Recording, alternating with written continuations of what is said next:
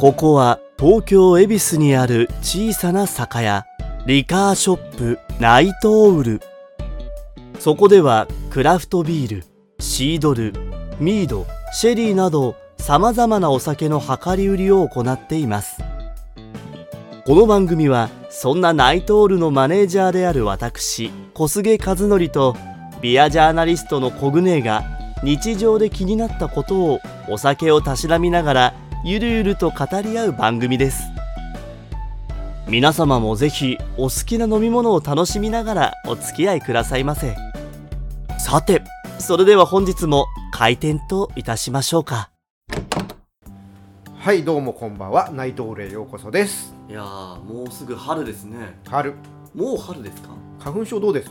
いや全然もともとないので。あいいな。ああけどねハウスダストはちょっと思って。あー私はね、この収録のねちょっと前に一回すごいピークが来て、何がかかるんですよまあ、鼻とね、うん。涙。ああ、きつい。うん。涙はねやっぱこの冷たい刺激あーそもそも、ね、あってうん。結構出るんですけど、はいはいはい。鼻がね結構喉とかの方に来ちゃったりとかしてあそうなのね。そうなんですよ。でその時ちょうど福岡と大阪に行く用事があって、あこれちょっとやばいなと思ってたんですけどなぜかね、うん。行く時になったらぴったり止まったんですよあーやっぱあれなのかな。大体日本人の花粉症って聞くとスギ花粉っていうじゃないですか、向こうって少ないわかんない。のどうなんでしょうね。もしくは例えばですけどスギにも種類があるとして、はい。そのハマる種類が関東圏に多いあー。違うスギだからなら全然大丈夫みたいな。うんうん実際あのねうちの母親うん。なんですけどもひどい花粉症持ちで,、はい。で昔あのハワイに行った時があったんですけどハワイって過ぎないんでそれこそ本当に何も薬も飲まずうん。特にそういった眼鏡マスクもつけずに快適に過ごしてたんですけど、うん。帰ってきて羽田の扉開いた瞬間にって言ってたんで。まあやっぱり飛んでる量とかもあるんでしょうね。多分ね、うん。その濃度というかね、はい。あると思うんですけれども、うんうんそっか。へえで大阪と福岡はどんな感じでした？えっとねイベントに行ってたんですよ。はい。で福岡は日本酒のああそうかビールのイベントで。前もね一緒にやってたあそうですそうでです。で大阪は毎月1回あのオンラインでやってるあの日オリジナルのね。はいそうはいそう、はいタリさんですね。とリアルでやるっていうんでね。はい、あじゃあリアルイベントで座談会とかトークショーみたいな。とあと今回酒ビールと麹ビールにフォーカスをしたのであまあそれをうん。と酵母が酒ってことねうんとね、えー使ったビールっていうか持ってきてもらったのはあの松江ビアヘルのオロチっていうビールで、はいあれは両方ともやってるんですよ二段発酵っていう。あそうか。清酒でも発酵させるしビール酵母でも発酵させるっていう。酒米は使ってなかったっす酒米も使ってる。あ使ってるんですね、うん。山田かなんかえっ、とね品種までは分かんないけどあれは島根のうん。酒蔵さんとコラボするっていうので、あまだあっちだからでもそうなのかまあ、な、山田っぽいっちゃ山田っぽいっすよね。うん。へえっていうのとあと平和酒造あキットのね、うんやってらっしゃる。はい日本酒のね。えっ、てもらって。とビールだとオリエンタルブリューイングでしたっけ？いやいやいや平和クラフト。平和クラフトか、うんうん。失礼いたしました、うん。オリエンタルどこでしたっけ？レンタルは新潟じゃなくて金沢。金沢、うんうんあそうそう。失礼いたしました、か。な？平和クラフトさんね、うん。えっ、と今ね都内にもねあそうです店舗がねどぶろくのはい、やったねしてらっしゃいますけれども、なるほどなるほど。そうまあ平和さんは、うん。えっと酒ビールは作ってないんですよ麹ビールとかは、まああ作ってないんですか？作ってない。ただほら倉本さんっていうのがあって、はい。まあ、知識はあるっていうところで,、うん、でえっと、クラフトビアベースさんが麹ビールを作っていて、ああやりそう、うん、やりそう。そこでいろいろと今お話をねしたりして。クラフトビアベースさんねやっぱもともとスパイスとかハーブとかそうそうそうそう。い原材料というよりかちょっと特殊な添加を好きだからうん。そうねそういうのはあるかなと思うし、うん。まあね平和さんはほらだってどぶろくの方でホップ使ったりもしてるから、うん、そうそうそう。ホップ酒もやってるしね。ね。うん。いわゆるクラフト酒ってね最近の流行りの流れでございますけどっていうんじゃなくてあのお酒のねうん、話も一個一個。あそうそうそう。そうまあ、そそんな感じで福岡と大阪行ってたよっていうところの話で、はい。じゃあちょっとね早速今日のちょっとお酒行きましょうか、そうですね。まああのちょっと今ね和酒の前振りがあった後に、うん、和酒ではない全く関係ない。まあそんなもんです。はい。ジャポンジャポン。ジャポンというってことはまあフランスなんですけど。はい。はい、というわけで今回ご用意しましたのはフランスのノルマンディほですね。ううん。の、えーお酒でございます。リンゴのお酒。うん。いわゆるフレンチサイダー、まあ、リシードルですね。うん。をご用意しております。作ってるのはですねドメーヌ・デュポンという家族経営でやっております、うん。どちらかというと日本だとねカルバドスで有名おー。フルーツブランデーね、はい。リンゴのブランデーで有名なんだけど、うん。そこはもちろんカルバドスを作ってるってことはその前段階のリンゴ酒を作ってるってところでして、でうん。うん。日本では実はそういうのも人気があったりして、うん。で国内で多分フランスのもので安定的に入ってくる樽のうん。リンゴ酒って言ったらまあ数社しかないんだけどうちの一つみたいなところで今回ねご用意しているのはですね、うん。あのそこのフラッグシップのはい。銘柄ですね。シードル・ブーシェというものをご用意しております。はい。というわけでよろしければどうぞ、はい。というところで、ちょっと濃いめのゴールドがすごい綺麗ですね。そうねアメリカンサイダーとかに比べたら、うん。だいぶねちょっとアンバーとは言わないけどね、うん。少し黄色がかってますなんかビールでいうとウルケル的な感じの色合いね。そうねそうね、ん。そうね。バドじゃないね。バドじゃないじゃあちょっといただきます。はーい。どうぞどうぞ。まあまずね香りがね上がってきますけれども、なんかそんなになんかリンゴのすっごい甘い香りっていうんじゃなくてなんだろうねこれ。まあ正確に多分ねだけじゃないが正しいかもしれないですね。ちょっとねなんて言えばいいんでしょう。独特の独特。ニュアンスとういうか、んうん。土っぽさ。あ。まあ野生っぽさうん草っぽさ。まあそうねいい言い方をすると野生っぽさ。うんワイルドな感じがあるよね。そうね、ん。あまり良くない言い方をすると猫系の糞尿とか。あー。あとはね安手のニュアンスとか。うんうんうん虫とか虫のね、うんうんはい、あ神社のさ裏の境内のさ、うん。あの石の裏とかにいそうな感じのちょっと湿った感じのところね。そうそうそう、ん。結構こういう香りっていうのが、うん。意外にフレンチサイダーのお約束の香りまあ、ここまでかどうかとか、うん。どれぐらいの度合いかっていうのは銘柄によるんですけど、うん。大体お約束の要素だったりもそうなんしてね。まあ、まずはその前にね飲んでいただきまして。う。んそうそう。けど含んでいただくとちゃんとねうん。リンゴいるでしょ。そうそう。あのちょっとね香りちょっとこれもしかしたら好き嫌いが分かれるかもしれないですけど、飲んでみるとねすごくリンゴのうん。濃密な感じが、しますよね、うん。けどもちろんただ甘いだけではない。だけではない。まあいわゆる、まあ、お酒のニュアンスもあるうし、んドライかニュアンスもあるし、っうん。ていうところですね。やっぱちょっと複雑さっていうので言ったらなんかあのどちらかというとねアメリカ的なクラフト的なリンゴ酒って、うん。まあ、食前にというかいわゆる日本でいうところの酎ハイの役割、うん。レモンサワーとか含めた酎ハイ系の役割をしていることが多い。そんなイメージありますね。ですけれどもまあアメリカンサイダーっていうのは結局それの代わりに今流行ったりとか、セルツァーとかもそうですよね、に対してこちらはもうしっかりワインより。ああそうだね。そう。うんそういう意味で言ったらね本当に果実酒っていう言葉がしっかり似合うようなうん。タイプでして、というのもですねもともとのリンゴ酒だいぶ国によって規定が違うもんですから、ああやっぱそうなんですね。はい。まあ、今回のフランスのものなんか、まあ、ヨーロッパもおほとんどがそのことが多いんですけどやっぱ基本的にはリンゴもしくは同じバラ科である梨ですね、ほまあ、ペアを使ったもの以外って基本的にリンゴ酒は言えない。うん。かつ、まあ、特にフランスなんかの場合で言ったらその、まあ、潰すじゃないですか、うん。そしたら皮ごと発酵させるんですよ。でその際に使うものは濃縮果汁も使っちゃダメうん。だしまああのそうですねジュースにしてるもの？うん。もダメだし、なんだったら酵母も足しちゃダメだし。そうなんだ。で砂糖香料ももちろんうダメ、いわんゆる自然発酵で作ったニュアンス。皮由来の酵母、まあ、空気中の酵母でうん。発酵させたっていうような状態、まあ、強いて言うと規制されてないのはカーボネーションの添加？いわゆるガスの添加ですね。炭酸ガスの添加に関しては、特に規制はかかっておりませんので、まあ、一定量だったかな。うん。なのであの後からシュワシュワ感を足すことっていうのはあるんだけど、うんうんそれ以外も基本ナチュラルだと思ってうん。もらって大丈夫、やっぱだからワインの考え方がやっぱ近いですからね、そうですね、ん。結局の話ブドウなのかリンゴなのかっていうところになりまして、うん。そうそんなもんですからね。やっぱその皮のというかその土にの力強さっていうのはやっぱその独特の香りにつながっていくっていう風な形で、結構だからシネハワインを好きな方とかあとまあ酸味はそんな強くないんだけど、ランビックとかみたいなのをお好きな方はやっぱり違和感なく飲んでいただける、多分好きだと思います。ですよね、うん、そうね、ビール畑の人からちょっと例えるなら、うん。うんランビックですよねやっぱ、うん。まあまあそれで言うとねビール畑の人間ね大体困ったらランビックって言うんだけどね。まあワイルド系はね。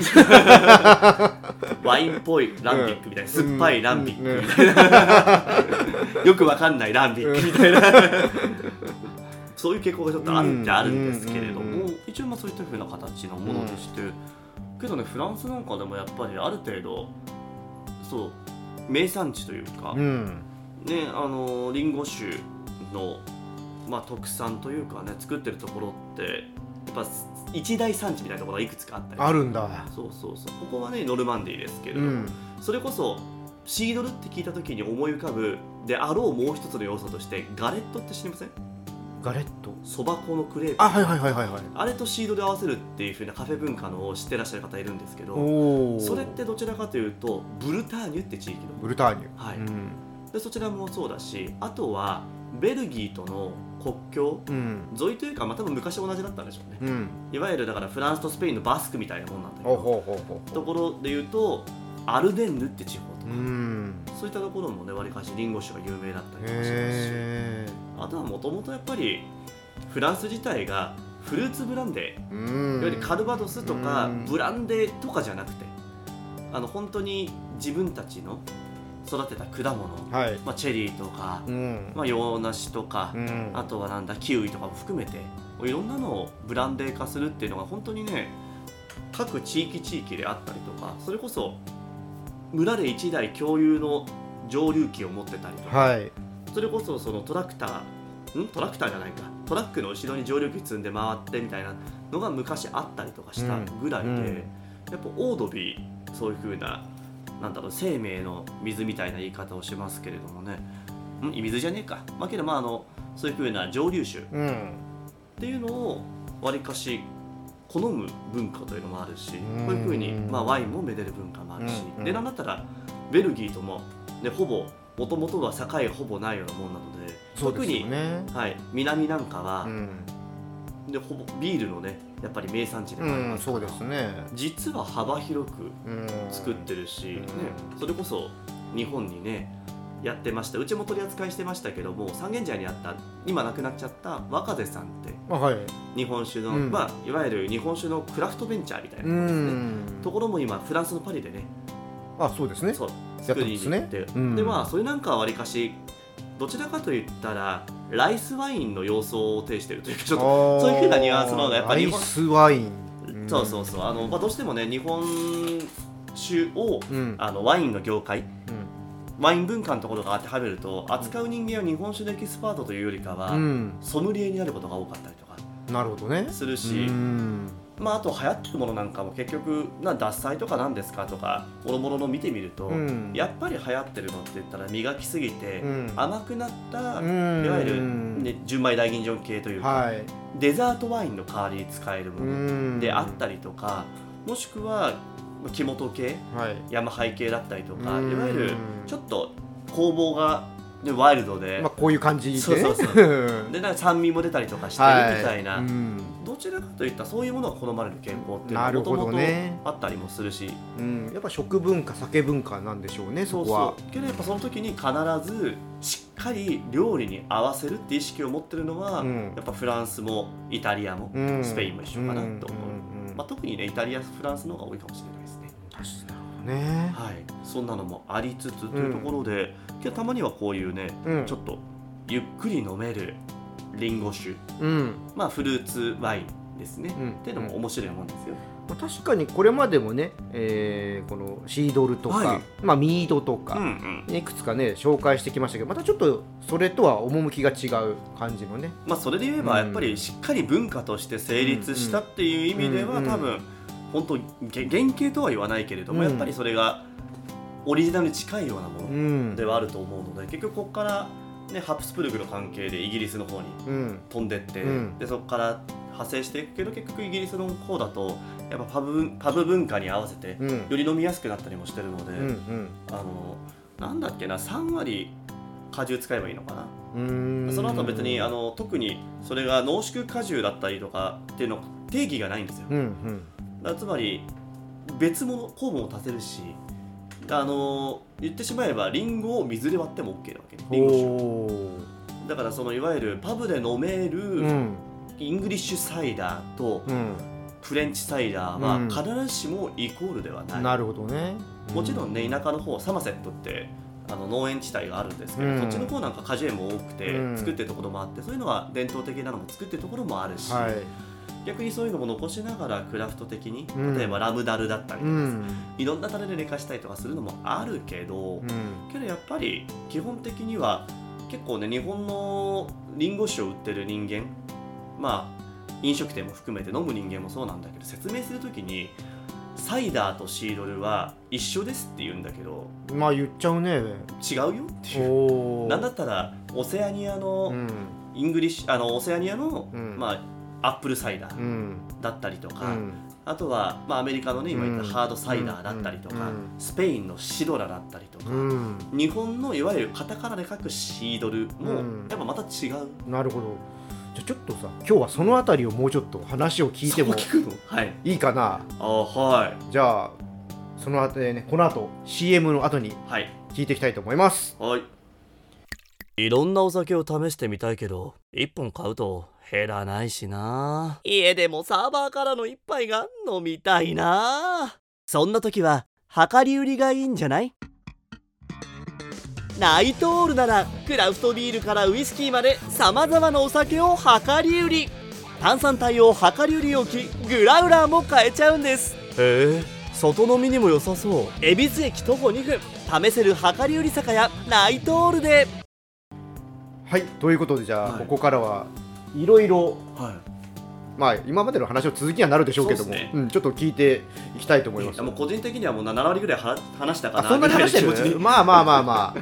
でもなんかそうやっぱシードルとサイダーってやっぱイコールって言っちゃうことがやっぱ多くって、そっか。やっぱちゃんと違うんだね。そうそうだから、うん。まあ言ってしまえば醤油ラーメンとうん。豚骨を一緒にしないでしょ。ああそうね。同列に語らないでしょ、はいはいうどんとそば一緒にしないでしょみたいなうん。そんな感じですね。まあうどんとそばは違いものか完全にね。まあでもなんとなく麺類みたいな感じでねまあ見たりとかね。そう。だからそこのところはやっぱあって、うん、うんでそれこそねオセアニアとかなんかで言ったらやっぱり果物の質がいいから、うん。なんか本当にフレッシュさが全面に押し出してみたいなうん。感じの本当にただやっぱ彼らは杯数飲むことを重要視するから全体的にアルコールも低くて、うん。すっきり飲めるものが多いんだけれども決して水っぽくないみたいな。うん。変にねシャバくないものを作ってくることが多かったりもするし。やっぱその辺は本当食文化が強く影響してそうですね。そうですね。うん。スペインなんかで言ったらまあそれもねわりかし自然発酵なことが多いんだけど、うん。リンゴの品種も相まってよりもっと癖が出て酸味がもっと鋭くなってたりとかそれこそ出てくる香りなんかももうちょっといってん粒マスタードみたいな感じだったりとか。そんなのあんの？あるあるへえまあ、つまりそれが合うものって大体食合わせしやすいんだけど、うん。意外にだからこういうのよりも、うん。そっちの方がペアリングしやすいっていううん確かにね。こともあったりとかね。うん。するし。うん。でアメリカなんかで言ったらやっぱまあクラフト系、うん。ね、あのビールもしかりミードもしかり、うん。まあなのでリンゴ酒サイダーも例に漏れずまあ何でもありだから。さうんまあアメリカはね基本的にもう何でもあり。まあそうじゃん。だってあの、ね、どこのメーカーか忘れましたけどねリンゴにバジルつけたりとかね。はまあリンゴって言えばジュースでしょうね、うん。ジュースにそれこそシナモンバンバンぶちまけて、うん。アップルパイだイエーイみたいな、はいはいはいはい。もうねアメリカはねプロレスで言ったら FMW ですから。まあまあうーそっちで。何でもあり。総合格闘技ではなくてね。なるほどね。うん。アメリカを例えるのに日本の団体出すのね。うん。だってアメリカの団アメリカの団体でそれ言うとなんだろう。今はなんだっけ？GCW かな,、うんかな。だけど多分今これ聞いてる人は多分 FMW の方が伝わると思うんで。伝わんのかな？わかんない。どうだろう？僕ら世代ぐらいだったらわかるんじゃない？まあおもちゃ箱 びっくり箱って書いてあるね。系統で、でうんまあ結局大仁田さんもどこかで話されてましたけど、うん。私がね今いる DDT プロレスリングなんかはまさにその方向性を受け継いだ上でうね。定着してるみたいな言い方うん。はなどっかの記事で見かけた気がし確ます、かに確かに、まあ、今で言うとそうですね DDT さんが一番しっくりくるかもしれないですね。そうですね、うん。本当にそういうねもういろんなのやってるから。はい、で1回はプロレスのネタを挟むっていうのはこの番組なんで、まあね。ちょっと戻しましょう。はい。そうですね、うん。いい GCW 言わなくていい？大丈夫大丈夫。大丈夫。今度あのハリウッドであの DDT 対 GCW ってやるって言わなくていい。大丈夫尺が楽なるかだかららそう。そうですか。はい。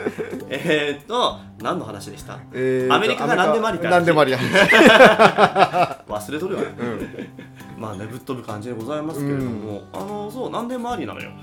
だからさ結局の話言ってしまえば他が強すぎたりとかうん。もともとのアメリカあのリンゴ？が要素がね少なくてもいいからうんうんうんうん。結局リンゴ酒ですって言うけどリンゴいねえじゃんみたいなうん。ことが起きるわけ。あるね。そう。うん。で、まあ、それはもちろん蜂蜜酒とか、うん。まあ、ビールもね。ビールもね。見ればスムージーなんか見たらそうじゃない、うん。だし蜂蜜酒も今ビール業界の人が推している蜂蜜酒って大体もうベリー系の濃いやつにぶち込んだやつが多いからあってなるとほぼベリーで蜂蜜いねえじゃんってなることが多いんだけど同じような感じの系統を引き継いでいつつっていうのが日本なんですよ。うんうんうんただプラスで言うとちょっとややこしいのが二分化していて、うん。まあ、クラフト系のところで言ったらそういうふうに何でも使って OK みたいな場合のところだったりとかあとは発泡酒の免許でうん。作るところうんが意外にあったりしてそういうところは要は果実酒じゃないうん。発泡酒で作るから前の藤山ハンターさんがそれだよね。藤山ハンターさんもそういうのも作ってるから、うんうんあとは、えー、と秩父博士さんとか、うん。ユグドラシルさん。とかもそういうの作ってるんですね。ね。うん。多分前紹介したのは蜂蜜酒の方じゃない？藤山ハンターさん？さあれは発泡酒じゃなかったっけ？あ蜂蜜酒セルツァーじゃない？はじめつセルサー？あセルセルツァーね。ミードセルツァー。ミーダスセルツァーね。あそうああそっか。まあけどそんな感じでございまして、だから麦を入れちゃうのよね、うんまあそう。ですね。で、うん。大体そういう時ってしかも発酵させる酵母を、うんリンゴ酒用とかじゃなくて、うん。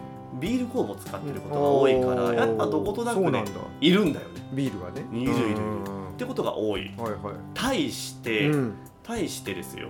まあ日本ってやっぱりフランスをねわりかしお手本にしているような状態のワインの作り手が結構うん。国内今伸びたりとかもしててうん。数もかなり増えてるんですけどそういうところって大体が補助金使ったりするの地元の。うん。でそういう時ってややこしいんだけど補助金を使ってもちろんね費用がね設備とか醸造はかかりますし、うん。ワインの方がかかるんですよでそういうのあそうなんだ。やっぱかかるんですへえやっているとどうしてもお金が困るじゃない。だけれども大体そういう補助金系って地元のものをしていこうってなるから、うん。ブドウを買って作るうん。いわゆるなんかネゴシアンって言われるようなものなんだけどそういうのがダメなの、うんうん自分で育てたブドウしか使っちゃダメ。うんうん。ってなると、うん。じゃあ始めます。ブドウの木植えます、うん。でわりかしちゃんと使えるようになるまで3年から5年はかまあかかりますよね。そう少なくてもかかってくるって状態。だからそうなってきた時にどうする？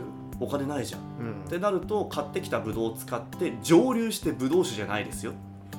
ブランデーです。っていう売り方をするか、うん。時期が違うし、まあ、自分たちで育ててもいいし特に規制もないうん。リンゴ酒をつ作るんですね。うんうんうんうん。リンゴでねただやっぱ問題点としては、まあ、それはちょっと実はクラフトの日本のクラフト系にも若干かかぶるんだけれども、うん。国内のリンゴってやっぱ生食用が多いんですよ。うん。生で食べれるようなね。確かに。そうかそれ用ではないんだね。そう。うん。つまりどういうことかって言ったら糖分うん。を上げることに特化しているわけなの、うん富士とか代表さはれるものもそうですよね、かろうじて酸味があるの多分紅玉とかさ、まあ、一部銘柄なわけなんですね。ってなってくるとなどうなるか。それでしかもワインの作り手はうん。発酵させる時にどうしますか？ワインの酵母を使いますよね。うんなるほど。そうだね。甘さしかありません、うん。で自然発酵でもなければ、うん。ビール系とかシードル系の酵母でもありません、うんワイン酵母入れます。うん。というとワインの度数ってわりかし10から12とかわりかし高めじゃないですか。そうですね。白ワインスパークリングだったとしても、はい。まあ低くて8%とか、うっんてなった時に何が起こるかって言ったら糖分が全部食われるんですよ。ドライな感じになるね。いわゆる過発酵って言われる状態になるわけ。うん。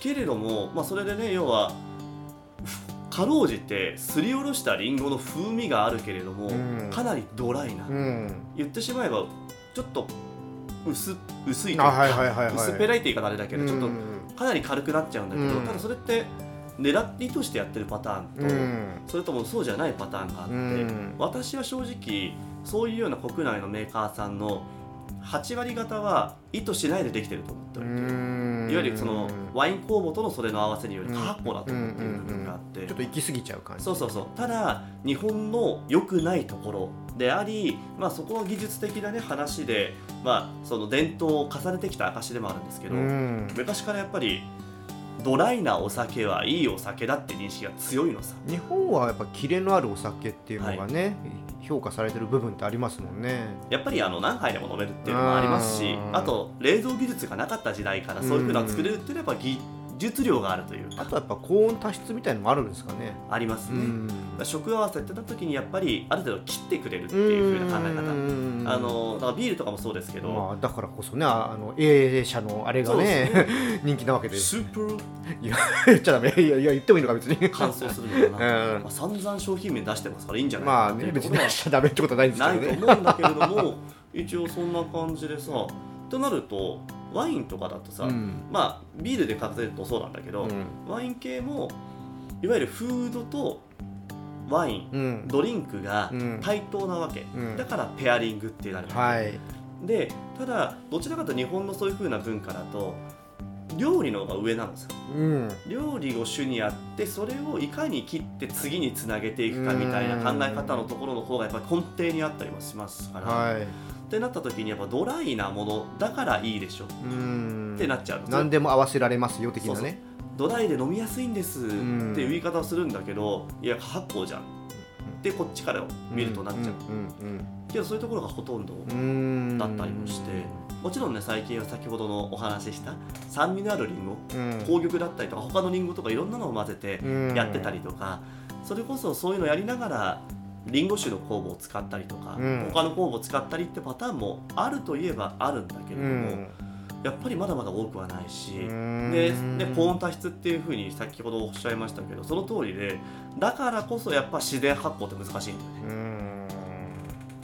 そうね。なかなかその気候にうん合ったお酒を作るってまあ難しい。だからまあ日本の場合は日本酒なんでしょうけど。そうですね、ん。やっぱあそこまである程度度数がないうん。と、で耐えられるような状態じゃないと結局腐っちゃうってことなんでしょうね。うん。まあ、カビ菌でねうまくいけるっていうところでね、うん。もちろんね最近はねそうじゃなくてやってるところもあるけどやっぱどうしてもまだまだ、ね、国内だけ見たら少ないしうん。やっぱロスも多いからあまりそう多くはないかな。っなるほどね。て思ったりはねうん。しちゃうけれどもさ。そうそんなリンゴ酒の話でございますよ。まあちょっと前にあの青森でしたっけ？森山園さんの摘果シードル、はい。あれは個人的にすごく美味しかった、うん。あれはねあの時もお話ししましたけど摘果か？うん。摘果って要は剪定で摘む果実ですよね。うんしてしまう時に取れる未成熟うん。で小ぶりなリンゴを使ってる。うんうん。だからこそ逆にあっちは酸味があった。甘くなりすぎてない、はい、うん。だからあれを7割成熟甘いやつを3割使うことによってうまいことバランスを発酵とって、うん。ドライになってもすっきり飲めるうん。しあのキャラクターがいるっうん。ていうような状態。になってたんだけど、うん。まあねじゃないとさだってこう言っちゃあれだけど居酒屋さんのすりおろしりんごサワーの方がりんご感じるぜってなっちゃう。まあ、果汁がね ダイレクトでそのままね。そのあり方がますからね。だから結局うん。せっかくそういう意味で言ったらそれよりも高いものを払って飲んでるのにそのキャラクターいないんだったらじゃあすりおろしサワーでよくないってなっちゃいかねないでしょっていう。リンゴ入ったチューハイとかね、はい。あのリンゴ入ったって果汁使ったね。そう。うん。だからジュースでよくない？それこそあのうん。発酵させる前のジュースはい抜群にうまいよねとか、うんそれをなんだったらウォッカとかジンで割った方が美味しいんじゃないとか。まあ、ソーダとかでねやってみるのもね。話になっちゃうから。ね。うん。だからまあもちろんねいろんなやり方考え方はメーカーさんごとにあるとは思うんですけれども、うん。そのリンゴ酒に限らずせっかくそのお酒でわざわざやってるんだったらそのキャラクターは最低限変片隅に見せておいてほしいというか。なるほどね。まあ確かにね。ううん。のは個人的な思いではあります。ね。なんかいつかねここでうん。シードルのイベントとかもやりたいなああ、うんそうね、まあ、うちも一応ねリンゴ酒はサーバーで一つは持ってるし、うん。あとボトル缶だったらね大体10から15ぐらい持ってるからね。うん。それでねちょっといろいろ飲み比べるっていうのもね、うん、うん。やってみたいなと思うんでもしねそんな機会があったらそうね。リスナーさんも来てもらえるとあ嬉しいですね。ですね、うん。募集というかそうだね。公開でできたら一番ね。ねいいですよね。さあさああー楽しいなまあでも僕もねうん。シードルは好きなので、またなんかいろいろいいのがあったら紹介してもらいたいなと思うのでおいじゃあそ今日はこの辺りでおい。帰ります。帰ってください。じゃあねー。はーさてそろそろ本日も営業終了のお時間です。この番組では皆様からの感想や質問を受け付けております。Spotify でお聞きの方はコメント欄またはナイトオールのツイッターまでお願いいたします。それではまた次回恵比寿でお会いしましょう。皆様良い夜を。